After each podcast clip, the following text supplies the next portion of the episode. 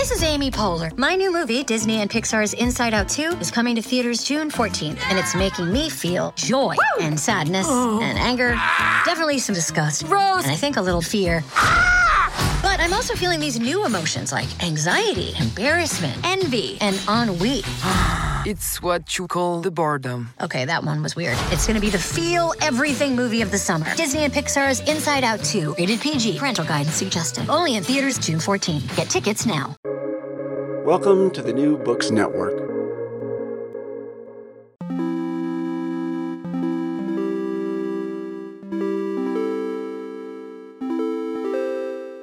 Hello and welcome to the New Books Network. I'm Pierre d'Alancaisez. How can the library change the world? How can an art library change the art school or the gallery, or even an art practice? In the recent book Shelf Documents, artists, writers, curators, teachers, and librarians reflect on how they can use the beloved library as a source of inspiration and a field of action. In thinking about diversity in collections, the publication proposes art libraries as sites of intersubjective communication. Shelf Documents is rooted in a collaborative book acquisition project initiated by the artist Heide Hinrichs at the Royal Academy of Fine Arts in Antwerp, in which her group integrated over 200 new titles in art libraries as a way to fill gaps, to amplify voices, and to seek out the self initiated or the overlooked. I am now joined by the three instigators of the project and the editors of the book Heide Hinrichs. Hi, Pierre. Elizabeth Haines. Hi and Joey Tang. Hello. Welcome to you all. Heide, I want to start with you, and I want to start with a project that doesn't formally belong to Shelf Documents, but I think beautifully situates what it is that you are trying to do here.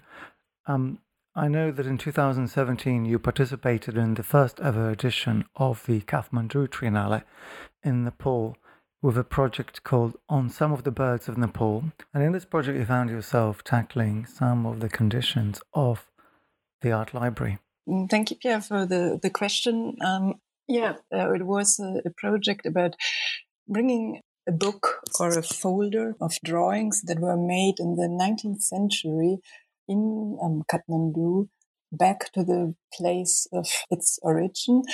So these these drawings they are now housed in the collection of the Natural History Museum in London, and since they left Kathmandu in the 19th century, they never have um, returned to their place of, of origin. And um, the project basically tried out or developed the procedure to bring them back. And this this meant like a lot of negotiation and between the institutions but also to set up a location in Kathmandu that would meet the expectation of the Natural History Museum in London. So it was about like bringing two places in connection that couldn't be more different from from each other or in mm. um, how do you say that? In in infrastructural terms i guess.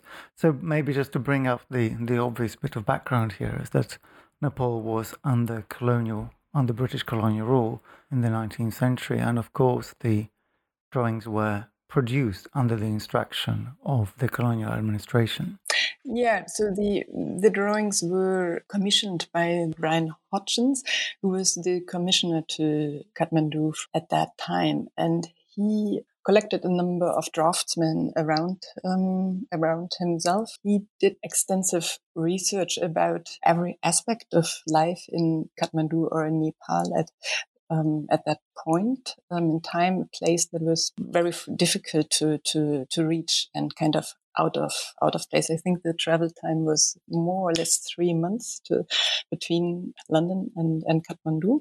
Um, so these were first documents of uh, the natural life in, in this time the birds um, at at that time, and he imagined to publish actually a book from from the drawings like like the birds um, of uh, America the Audubon publication that was had just been published um, a little bit before, and that was his kind of goal. But he never managed to to collect the money or resources for, mm. for that. And this way, the the drawings ended up in the in the Natural History Museum, but had kind of um, never reached the moment of multiplication of being printed and put into a, form of of um, of book. Mm. Liz, I remember rightly, Heide, Brian Hodgson's did some of the drawings himself, but he also he didn't. He didn't. He didn't do any of them. He didn't do any drawings. Oh, okay. But the but the people who did the drawings were Nepali artists. Yeah, and that's important to to to say. Like the um, friends of Hodgson's um, who visited him, they basically introduced the way of um, of representational drawing style as it um, it is used, and in that sense, like the the moment of producing these drawings is um, it's a shift in the way of like the Strothmans were working before in religious context. They were trained, so to say, to follow um, the interests of, of Hodgson. Mm, thank you. I thought this would be a good introduction to the broader project because it illustrates both the scope and the ambitions of the library practice, which begins with the project in Kathmandu. At the same time, the project is incredibly intimate and gestural, uh, perhaps standing in contrast to a certain extent with the constant pressure on producing decolonizing initiatives that we see in today's art institutions. Well, let's turn to the book itself now. Um, the book is a site where we find an equally subtle combination of ideas. So the book is at a certain level a reader, in as much as it has contribution from the three of you, invited academics, um, also a couple of contributions from other artists. Um, but the book is also a manifesto, and it's also, to a certain degree, an artist's book. I will maybe talk a little bit about the what that means as an artifact later on. So, in many ways, it's an object designed to be housed and be used in an art library. Liz, I want to turn to you to ask about this format. Sure. I mean, I think maybe it might make sense if I if I read the very first part of the introduction. Actually, certainly. The book starts like this. So this is this is the beginning of the introduction to the book, where we're talking to the reader. We are holding this book. It fits in our hands and in our jacket pockets and in our bags. It doesn't fit very well on the shelf in the art library. It's too small. It gets lost between and behind monographs that stick out of the shelves. We also don't know where to put it. It isn't a reader, it isn't an artist's book, it isn't documentation of a project or a catalogue. It might recall a pamphlet, a roadmap, or a recipe book, but it doesn't really tell you where to go or what to do. But we like this size. We want to stake a claim in a tradition of books that don't quite fit and that gently destabilize the parameters of a library and the design of bookshelves as much as the process of indexing. We want a book that gets misshelved all the time. When we're hunting for this book, we get to notice gaps on the shelves, and those contours in the library's mass and weight take in a sculptural quality and confer a particular la- landscape of origins, languages, labour, processes, and transactions that make these books possible. We start to map, map that landscape more closely, but also to think about the journeys in that landscape. How do we travel from one book to another? Who are the guides? What gestures produce echoes and ripples as we learn from the books and each other? So that's that's the introduction, and I think that sort of sets out the principle that we didn't really want to take an authoritative position, and I guess that's why the book the book is a sort of made up of this kind of quite hybrid uh, set of, of contributions. Yeah. We didn't really want to take an authoritative position, but we wanted to kind of um, invite readers to share with us some of the explorations, uh, some of the discoveries, and some of the kind of thoughts that came out of uh, a project um, which Heide led at the um, Royal Academy of Arts in Antwerp, a research project in which Joey and I and a number of other contributors were part of. In that project, we were exploring something about the nature of the of, of the academic library in the in the academy, and I think um, Heide can probably speak more about that in a minute. And and Joey was also um, uh, exploring the, the, the landscape, as it were, of the library in Columbus, Ohio, where he was uh, working at the time. And the book the book kind of groups together those those those different kinds of thoughts and um, experiences from the project. So the book comes in four parts. We think about the institutions which house art libraries we explore a little bit the library itself um, as, a, as a space, but also particularly as something that needs um, maintenance, that needs care, that needs labor. Mm-hmm. um, we think about the book and how the physicality of books shape their use and, and their kind of circulation and the experience of reading them. And then, particularly, I think one of the things that came up really through the project, rather than something we could have imagined before, was the idea of listening and and how and how you might listen with and mm-hmm. through books. And finally, we then think about the body of the of the reader. So the bodies and difference in bodies being the one of the kind of key ways in which colonial ideas are disseminated and therefore like thinking about the body as a site of reading being one of the ways in which you need to think about undoing i guess some of the kind of colonial processes in the library so that's that's how the book is that's how the book is structured but that but that's but again all of the all the contributions within those categories are quite sort of looping and explorative mm, that meandering nature of the book certainly seems appropriate for it and I want to mention for listeners that the book is punctuated by dozens and dozens of drawings by Heide, which in and of themselves would have made a beautiful publication. Well, let's not start moving through the hierarchy of ideas that you introduced a moment ago, Liz. We opened with the institution, and of course, we really met the museum through Heide's work with the Natural History Museum. But of course, the institution could also mean the art school, which is usually the place that houses the library. But we also have to think about the library as an institution within an institution. So, Joey, maybe this is a good moment to turn to you as someone who has been engaged in all three, if I if I'm right, all three versions of these institutions. Sure. Um, well, I thought maybe I'll say a little bit about how Heide and I worked together and how she invited me into the fold of this project. Around 2017, um, Heide, who's an artist and a teacher at the Royal Academy of Art in Antwerp, as a, as a teacher in an art school where there's a library, meaning an institution within an institution, there are often, let's say, gaps in knowledge or gaps in art historical lineage um, that persists in, in the institution. What I find and what seems to echo with Heide's experience is that rather than only motored by protocols, there are also these subject subjective uh, experiences and people who are shaping the library as it is. Heide got a chance to to imagine a project within the context of the art school to, uh, in a way, fill in the gaps, um, so to speak, gaps where artists and thinkers of color, queer artists, women and women identify artists, and teachers uh, are missing on the, on the shelves of the art library. Um, so she started this really beautiful project of uh, working to fill these gaps.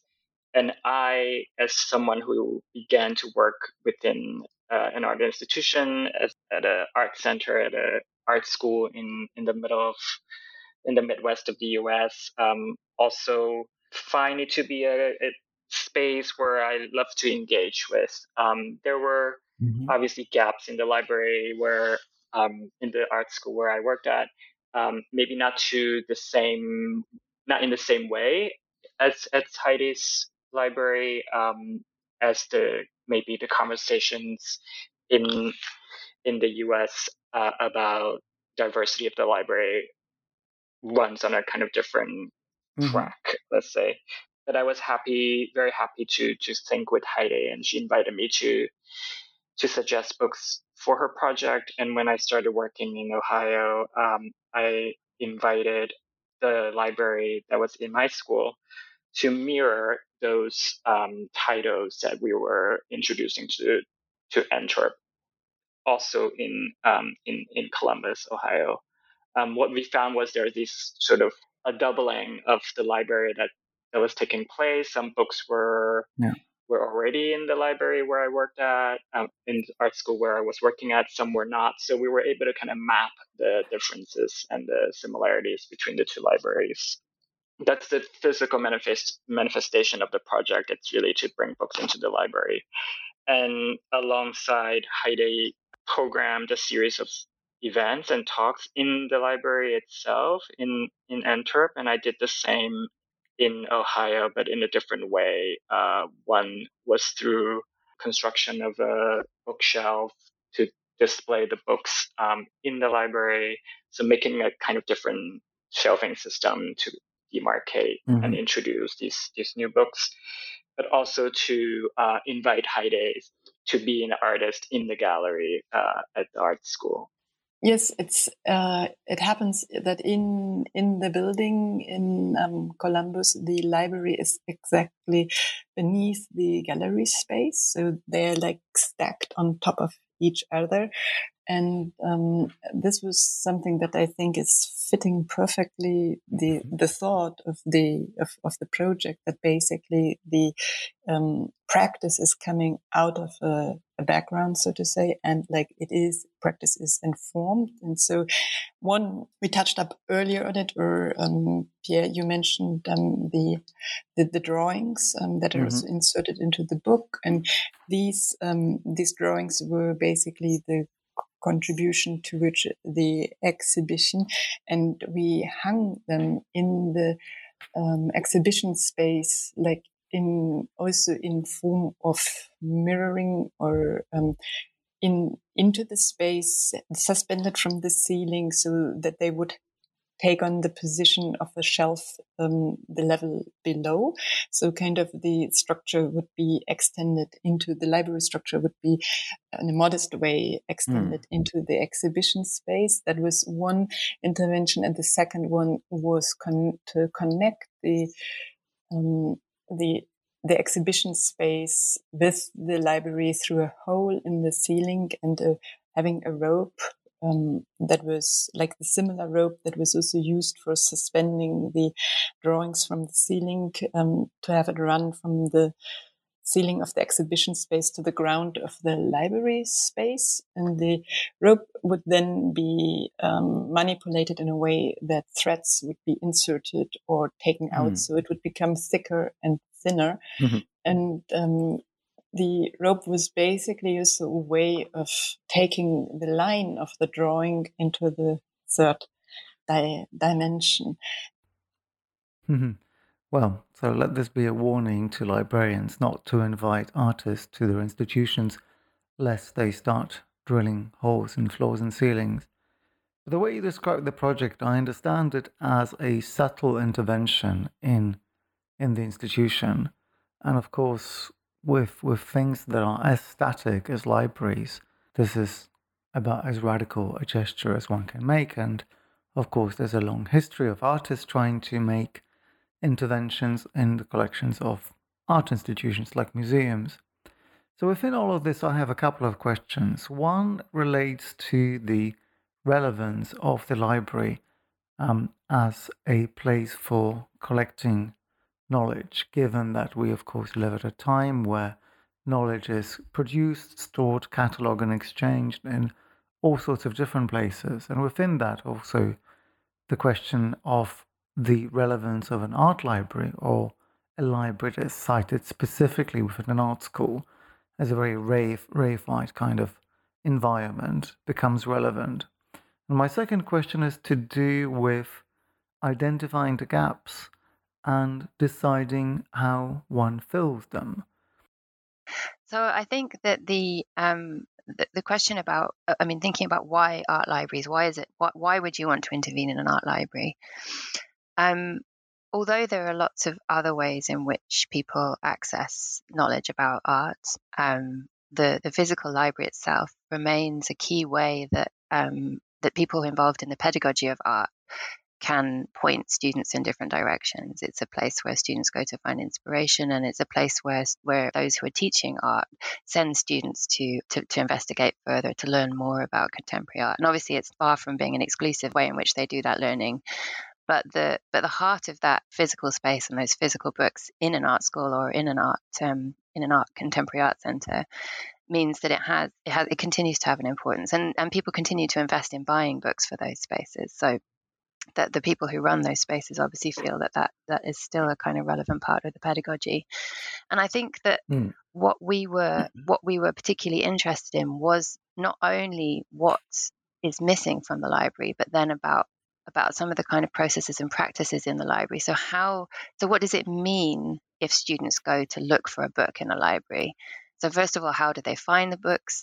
But then yeah. what actually happens from for, for, young artist who's developing their practice, they go and encounter another artist, an established artist, through the library, as it were. They make that encounter. They make they meet another artist in the library virtually, through the through the traces of that artist's work in in a book.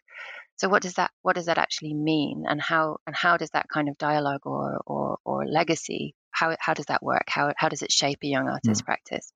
So I think whilst there's been quite a lot of attention to the content of libraries, what is or isn't there, I think that what what we became interested in was not only what is there, but how is that content used? What how does it shape future generations of, of art practitioners? And then the other side of what of what we became interested in through the project, I think, is really about the care of books. So books not only sort of magically and eternally being there, but books as kind of fragile, dusty, used or unused objects that take up space that require labor to, to be maintained and to be made accessible. And I think that this, I think to go back to Heide's project in Nepal, this is one of the things that was, was, which was very beautifully demonstrated by that project. So all of the books, all of the older books in the Natural History Museum mm-hmm. in London are kept in special, you know, um, rarefied, air conditioned circumstances in order to preserve them, their longevity. So, the book of drawings that made its way from London to Nepal um, in London was kept at, I think, I would imagine usually at something like 18 degrees Celsius. That's constantly at 18 mm. degrees Celsius in order to stop it from um, from eroding. Now, it was almost impossible. It, the, the, project almost fell at the final hurdle when it reached Nepal because it was basically impossible for, for, for the building and for the, and for the institutions involved in the Biennale to create a room that what that maintained that book at 18 degrees Celsius. So obviously the book itself is one thing, but the kind of preservation of the book and how that book might travel or be in other spaces, yeah. and the, the the amount of energy one might imagine to to produce a 18 degree uh, 18 degrees Celsius room in, in, in Kathmandu is, is very different. So thinking about um, our books not only as sort of uh, eternal objects mm. that have kind of that, that sort of bestow knowledge or abstractly kind of um, transfer knowledge, but thinking about the way, the actual practical ways in which young artists encounter them, but also and, and more established artists encounter them, but also the the very the very mm. physical f- forms of, of maintenance that that that books demand and that reproducing that legacy requires a lot of activity, which normally goes unnoticed. The sort of, uh, yeah, the kind of invisible labor of libraries, I guess. Hmm. Well, this continuity is an interesting image, though I guess either it isn't as though you were walking up and down the aisles between the bookshelves and simply spotted a glaring gap. I think um, it was basically by noticing that um, artists I would refer to uh, wouldn't be uh, represented in the in the library. So it was a very um, very simple simple mm-hmm. um, process, and the tool I think um, that that was used within the project was by um, asking the advisors into the project to have a wider realm of expertise, knowledge, and interest that would open the, the perspective in view. And I think what is very important to acknowledge is like gaps will always remain like there is a library cannot be complete. So it is it is a process that is never finished and that need to be that needs to be continued. And i think one of the goals of the project was basically to raise the awareness around the gaps. And that is kind of mm. the hope to for the future to create space that is more inclusive. Yeah. Hmm. So I think I think it might might be interesting just to see the significance of, of this work, or rather maybe its symbolic significance, is to send the listeners to second-shelf.org, which has a listing of all the books that you have introduced into your partner libraries, which numbers the highest number I can see is 224. So you've done a fair bit of this. But what strikes me there is there are quite a lot of the names of the artists that mm. you you include in this in this collection are actually quite quite well known. I, yeah. I mean, the, the, I think that the surprise is that mm-hmm. you had to, as an artist intervention, go and ask libraries to to go and stock books about or by blue chip artists represented yes, by international galleries and represented in biennials. So, in as much as as when I was reading mm. Shelf Documents, the book, your book about the project first, I was expecting kind of much more to say much more diverse, much more international, much more marginal kind of list of names mm. that I wouldn't know. Here I'm, I'm slightly sp- split. What, what, do we say about institutions that have, under the auspices of the decolonial project, and I now say this now almost in inverted commas because that's a hackneyed word by now. Mm. And a, a word that's been appropriated by institutions to kind of wash their hands of any real thought process. Is the reality not that our institutions are so behind their own stated goals from from 30 years ago as opposed to hmm. now mm. that how, how how do we address this joey do you want to talk about this maybe a little bit because you've been curating presumably within an understanding that that all these artists are already part of a canon yeah what we also did is to document the books that we have uh, introduced into the library in Antwerp and the library in Columbus so there are actually some books that are already in mm-hmm. the Columbus shelves and some that are not in Antwerp. So that gives you kind of a sense of the, the discrepancies there. I think for me, I was really addressing addressing this idea of the classroom to library mm-hmm. pipeline that seems to be one of the ways in which the library source their their list.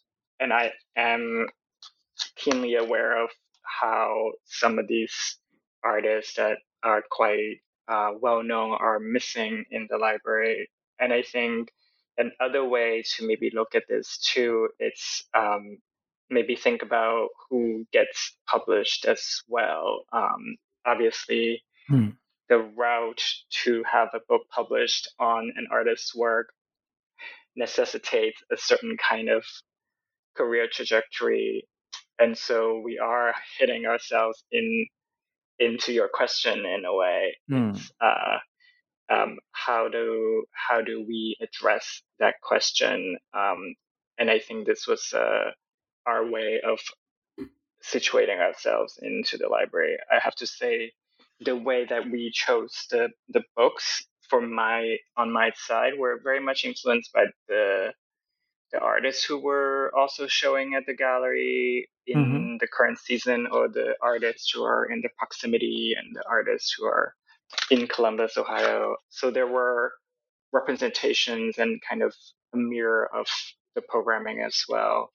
As you, I think, go down the list, there's a slight kind of interpolation of lesser known artists. Um, I think what, it reveals a little bit this process, and this is addressed a little bit by one of your contributors, David Senior, in, in his essay in the book, is that there is a question of what it means to be included in the first place. And and if I was going to be difficult with you, I would ask you whether being included in this pseudo universal library, this pseudo universal all encompassing institution is the best answer for anyone who had previously been included, because you have this this enlightened model of bringing everything together under one roof, which which I think is well described by the lot of the birds from Kathmandu, where you know you take pieces of knowledge from around the world and, and put them in a single volume, and you you you, you close them up in a 18 degree room, for never to be able to circulate or fly again, except for the, this one occasion. So I, I think that the fundamental question I have is at which point you decide that the institution is not the place to to bring the bits of knowledge when they are missing? What alternatives are there? What else could you have done with the things that are missing? And, and where are they now frankly? If they're not in the library they're, they're somewhere there. They're somewhere out there so I think one of the ways in which I began to think about it as we were working through the project was that was was to, to situate basically the library more precisely in the in the sense that a library should be serving a community of readers and that each library will have a different community of readers and that community will be constituted i mean in the large part by the students and the and the staff of any institution mm. who are using it um, or in the case of a library within art, a contemporary art centre, the visitors of the the art centre. But thinking about the kind of very specifically about the geography of that readership and, and the kind of makeup of that readership and the potential readership. So not only the people who are already using the library, but the people who could be users of the library. So rather than thinking about the library as a, as a kind of place uh, a general place, a sort of abstract universal collection of knowledge, to think about it as something which serves the community and I think that's what David Senior is mm. leaning towards in thinking about what um, what the library for his art center will be doing in, in that context. And, and, and when Joey was describing the ways in which he was um, interested in documenting something about the local scene and the, and the work that was ongoing in um, in CCAD in Columbus, I think those those were both ways of kind of localizing or situating the library more specifically. So thinking about the ways in which within an institution books are selected so we we as a group started to mm. think, I guess, in the initially about what our ideal set of books would be in a library. What kind of library would we like to um, would we like to borrow from? What would we like to see there? But as we were worked through the project, we were beginning to think about the fact that most most art libraries are made up of the kind of ideal sets of books of of a kind of um, eclectic mix of members of staff, but without any kind of organizing or consultation and so it's, it's it's it's generally very often the loudest voice that gets the books on the list, or the things that are most easy, or the things that come to hand most obviously. Um, and so, I guess what we started to think about for ourselves, but we didn't um, actually kind of go as far as introducing as a as a as a codified protocol, was what mm. kinds of processes within institutions lead to the selection of books, and can those institutions adapt their processes so that they are better suited to the communities that they want to they want to serve. I think that was where we that's where we were headed. Hmm. Heide, I think I have a slightly different version of this question for you, um, which might take us back towards your practice. So, towards the end of the book, I realized that a big chunk of your drawing practice consists of copying out the work of other artists. And while, of course, there is a way to read this as a certain homage, there's also a way to think about what you're doing here as a certain librarianship, um, quite literally in a medieval way, copying out existing sources. Yeah, I, I, think for me, this process of redrawing is really a process of, of understanding. And in the very first place, when I started that, it was also, it was had not this intention. It was a practice that came out of a moment of not knowing what to do and finding myself in a place I couldn't orientate myself. So, and um, I think that it became this project of inscription and this body of work is really something that is related to the project. It's only there that I framed it. And it is definitely a very subjective collection and it's, it documents a, a, a continuation of an, of an interest or like a change of interest also. And it is mm. really a way of, since the, in, in the structure of the book, we end up with a chapter on the body. I think this process of, of drawing is also a very like it's a bodily experience. It's leading the reading process through the hand onto the paper again.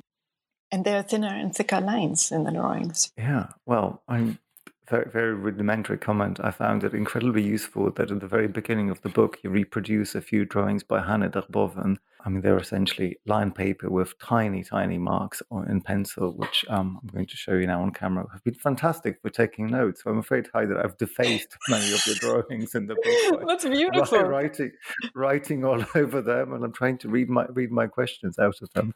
Um, yeah, it's a writing exercise. Like her yeah. drawings is a set of writing exercises. yeah. yeah for, for those listeners who, who don't know the practice of Hannah Hanne Darboven, a lot of her work consists of essentially like writing out letters or numbers one after another, page after page after page. It's also a universalist project. Ah, yeah, exactly. Well, we've got to do a mm. decimal system sooner or later.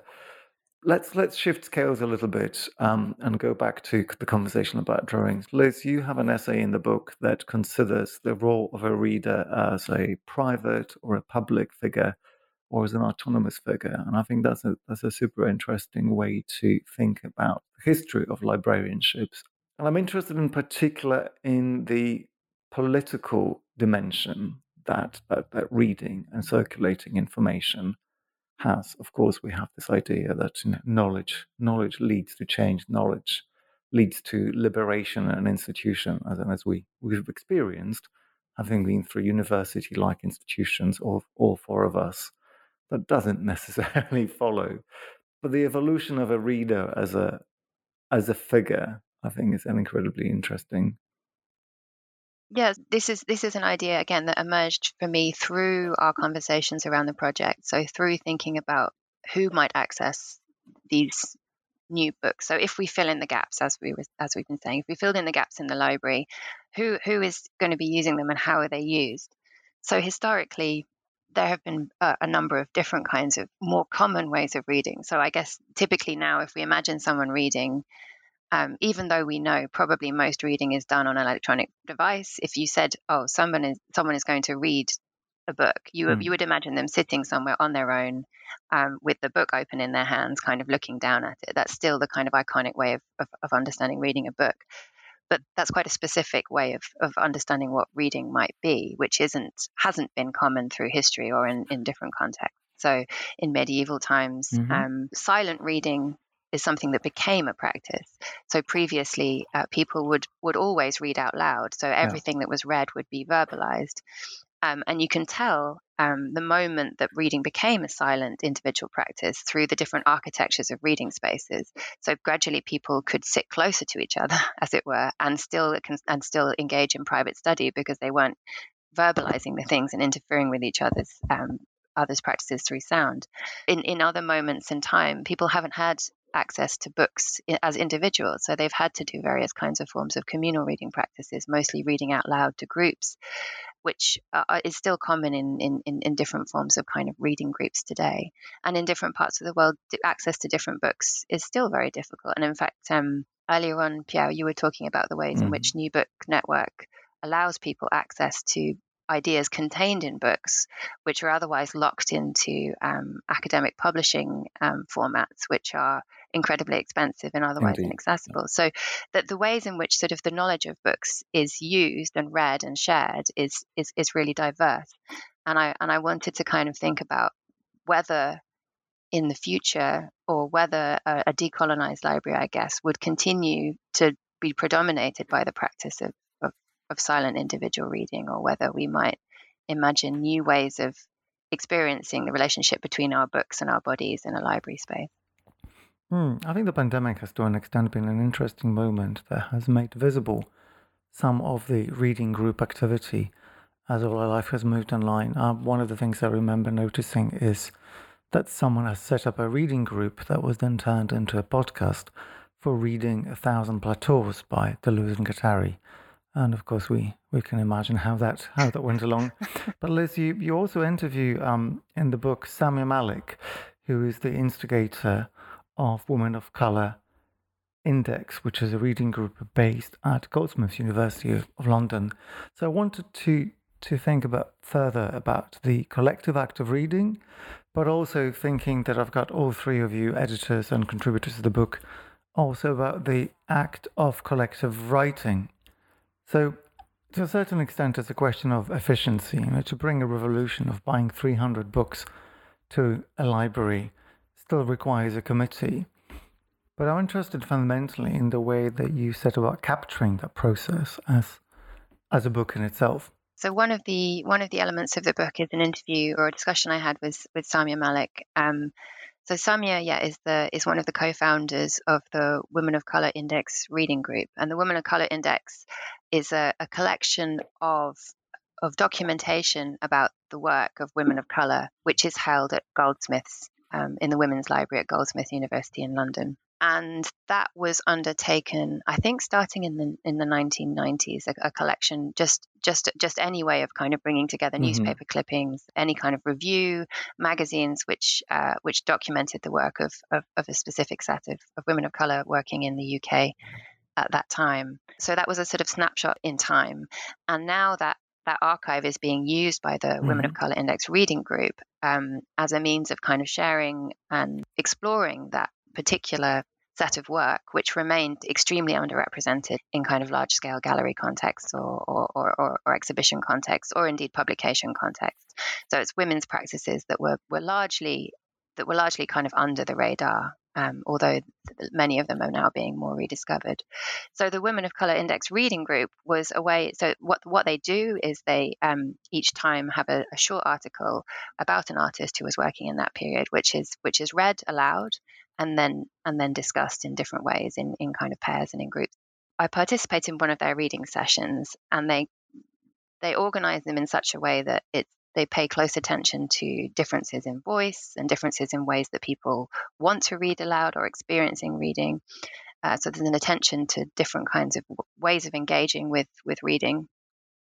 And then there's that, and then of course they're dealing with the subject matter and and offer people an opportunity or a space to reflect on the difficulties of being or producing or participating in the art world coming from um, coming from I guess a a position of not being a middle class white man predominantly but also i mean also different kinds of different kinds of ways of feeling excluded from art production and from art context.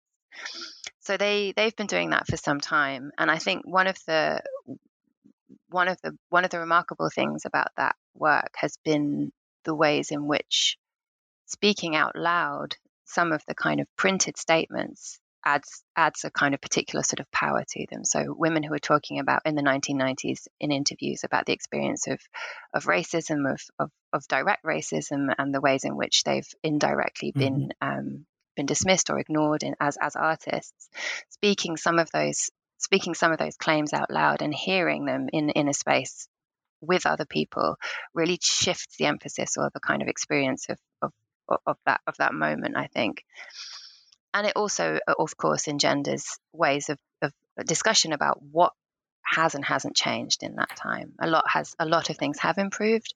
Samia in that interview reflects on her experience as first an art student and then an art lecturer in different arts institutions in London.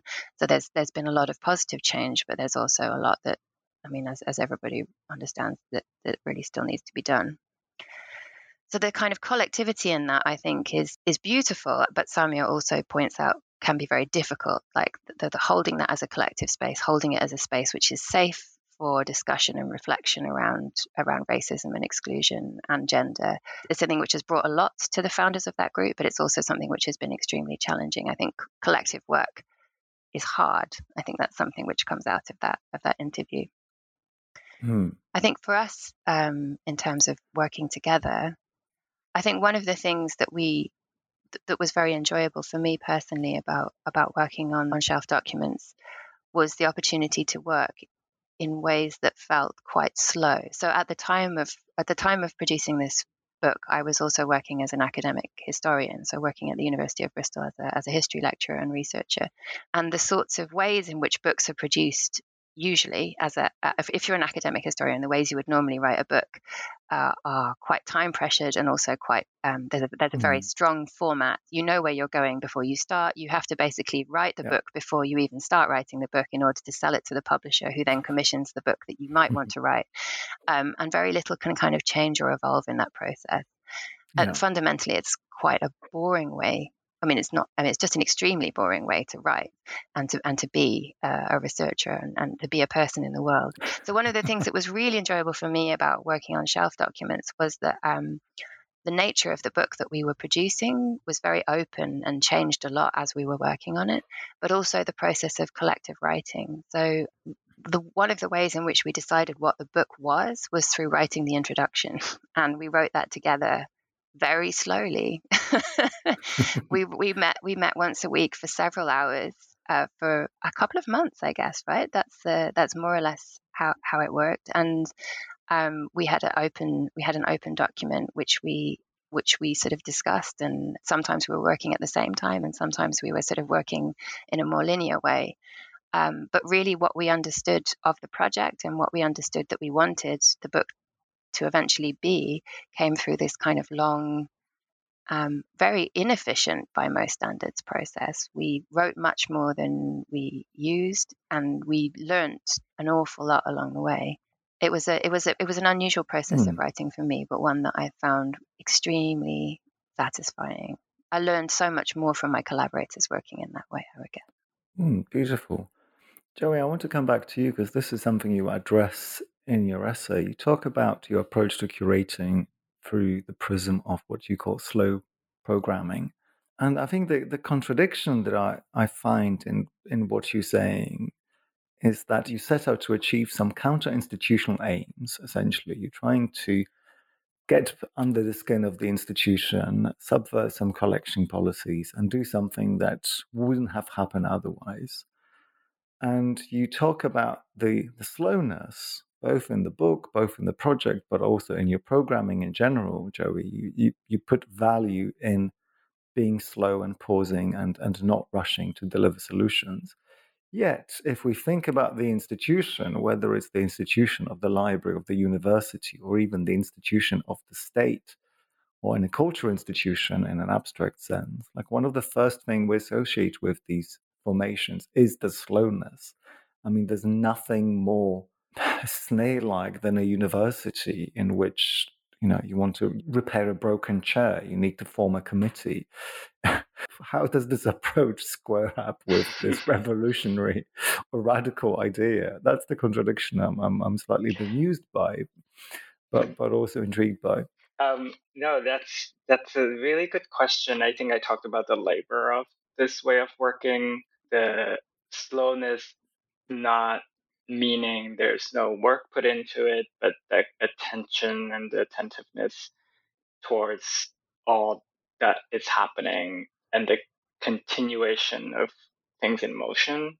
I think maybe maybe that is in itself the revelation of the contradiction of what slow really is. Um, mm-hmm. What you're talking about, the kind of things that takes forever to do and and I think what Heide and I tried to do too, we didn't sign anything between the two schools. And we were very sure if we would be asked to do is to properly do an agreement because it's a collaboration between two institutions. It's there's a bunch of books being bought, there's a book being produced. Um, and I think we really wanted just so slightly go between these gaps that actually do exist for the good of the project. But I also want to maybe go back to what, what Liz was just saying as well. Putting this book together was also the beginning of the pandemic. So it was a moment when books were not even circulating in mm. anywhere in the world. Most parts of the world, they were not meant to be circulated. People were not allowed in the libraries.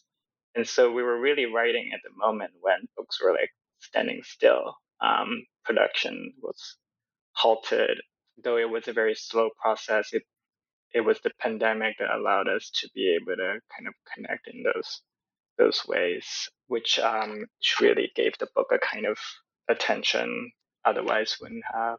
Mm, when talking about the care that it takes to produce an object like this, even though you said in the introduction that this is not an artist book that we're looking at, um, it is clear that you have paid a lot of attention and care to its appearance. Um, and indeed, you have a section with one of the contributors, Sara De Bondt, which focuses on typography. And if I understand correctly, you even had the font for the book especially designed. No, it was not designed for the book, but it was um, Sara De Bondt suggested, like throughout the project, also for the website, um, like the use of of Lelo, and um, it is like her approach is to to um, to look behind also how things are constructed and um, in that sense to say like okay i use only fonts that are designed by women Mm-hmm. Um, that's her concept. So, and next to Lelo, there's Diotima uh, used in the book, and that's um, designed by Gudrun Zapf. And I think like this is also like uh, for the slow process, Sarah was already involved into the project, like, yeah, in 2000 and 19 when we were starting to work on the ex libris and the website and then she so to say followed the whole process. I think had a good idea of um, what we what we wanted. And so um, there, there's another form of organic um, collaboration so so to say. And she um, also yeah suggested like the use of the paper which like you have in the first edition this very like um, almost um, yeah the, the texture of the of the cover has a certain tactility mm-hmm. and, and inside the the papers it's it's a recycled paper and it is a, a, paper that is not where the text section is printed on which has a certain um, irregularity inside mm-hmm. so it's not so even all these um, details really like form this this um, this particular object that can travel through the um, through through the shelves, the bags, and but also through the hands. And mm, well, it's a beautiful object. Liz, you want to come in?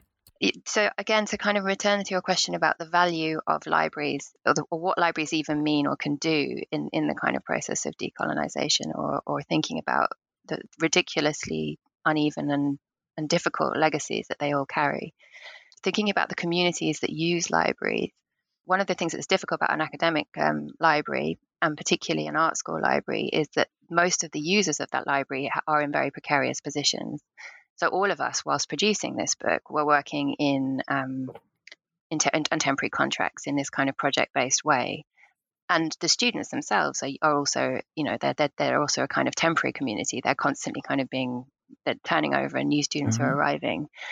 So it's in some ways it's it's the library. We don't want the library to be a kind of universal thing. We don't want it to be eternal, but it does nonetheless has for all of us provided a sort of um, a kind of place of haven in a min, in for whilst we were living precarious lives. So whilst we don't want a kind of universally and and kind of eternal institution that that kind of dominates or dictates what we do or don't, how we how we see our lives or, or, or, how we understand contemporary art. The permanence of the library has provided a refuge for all of us, and that's something which Heide's drawings speak to. Is her is her refuge in different kinds of libraries, using mm. libraries as a place of, of refuge in precarious situations. All of us found, um, I think, some kind of comfort in this project through our own moments of precarity during the production of the book and du- during the project itself. Mm. But it's also something which is mentioned by Laura Larson. I, I, think many artists have the experience of working in libraries because they're warm, they're comfortable. You have thing, you have lots of things to look at around you, and they're open in, in you know they're open in hours which are often longer than many other kinds of similar spaces. Yeah. So you can they are they are places which provide physically a kind of safe haven for artists to work. And I think that's that's something which is often apart from apart from the content, the books on the shelves. I think that's something to really important really important to remember about art libraries is that they are a place where artists work. That's I think a key thing. Hmm. Interesting. Well, I'm going to put my vote for turning up the temperature in the British Library where I spent much of my time. it's overly, overly overconditioned. Right. Yeah, I always I always shiver in in in, in libraries. I have, I have to take extra clothes. Yeah. thank you all for joining me, and thank you for your beautiful work. Thank you, Pierre, for having us. Thank you. Uh, thanks, Pierre. Goodbye.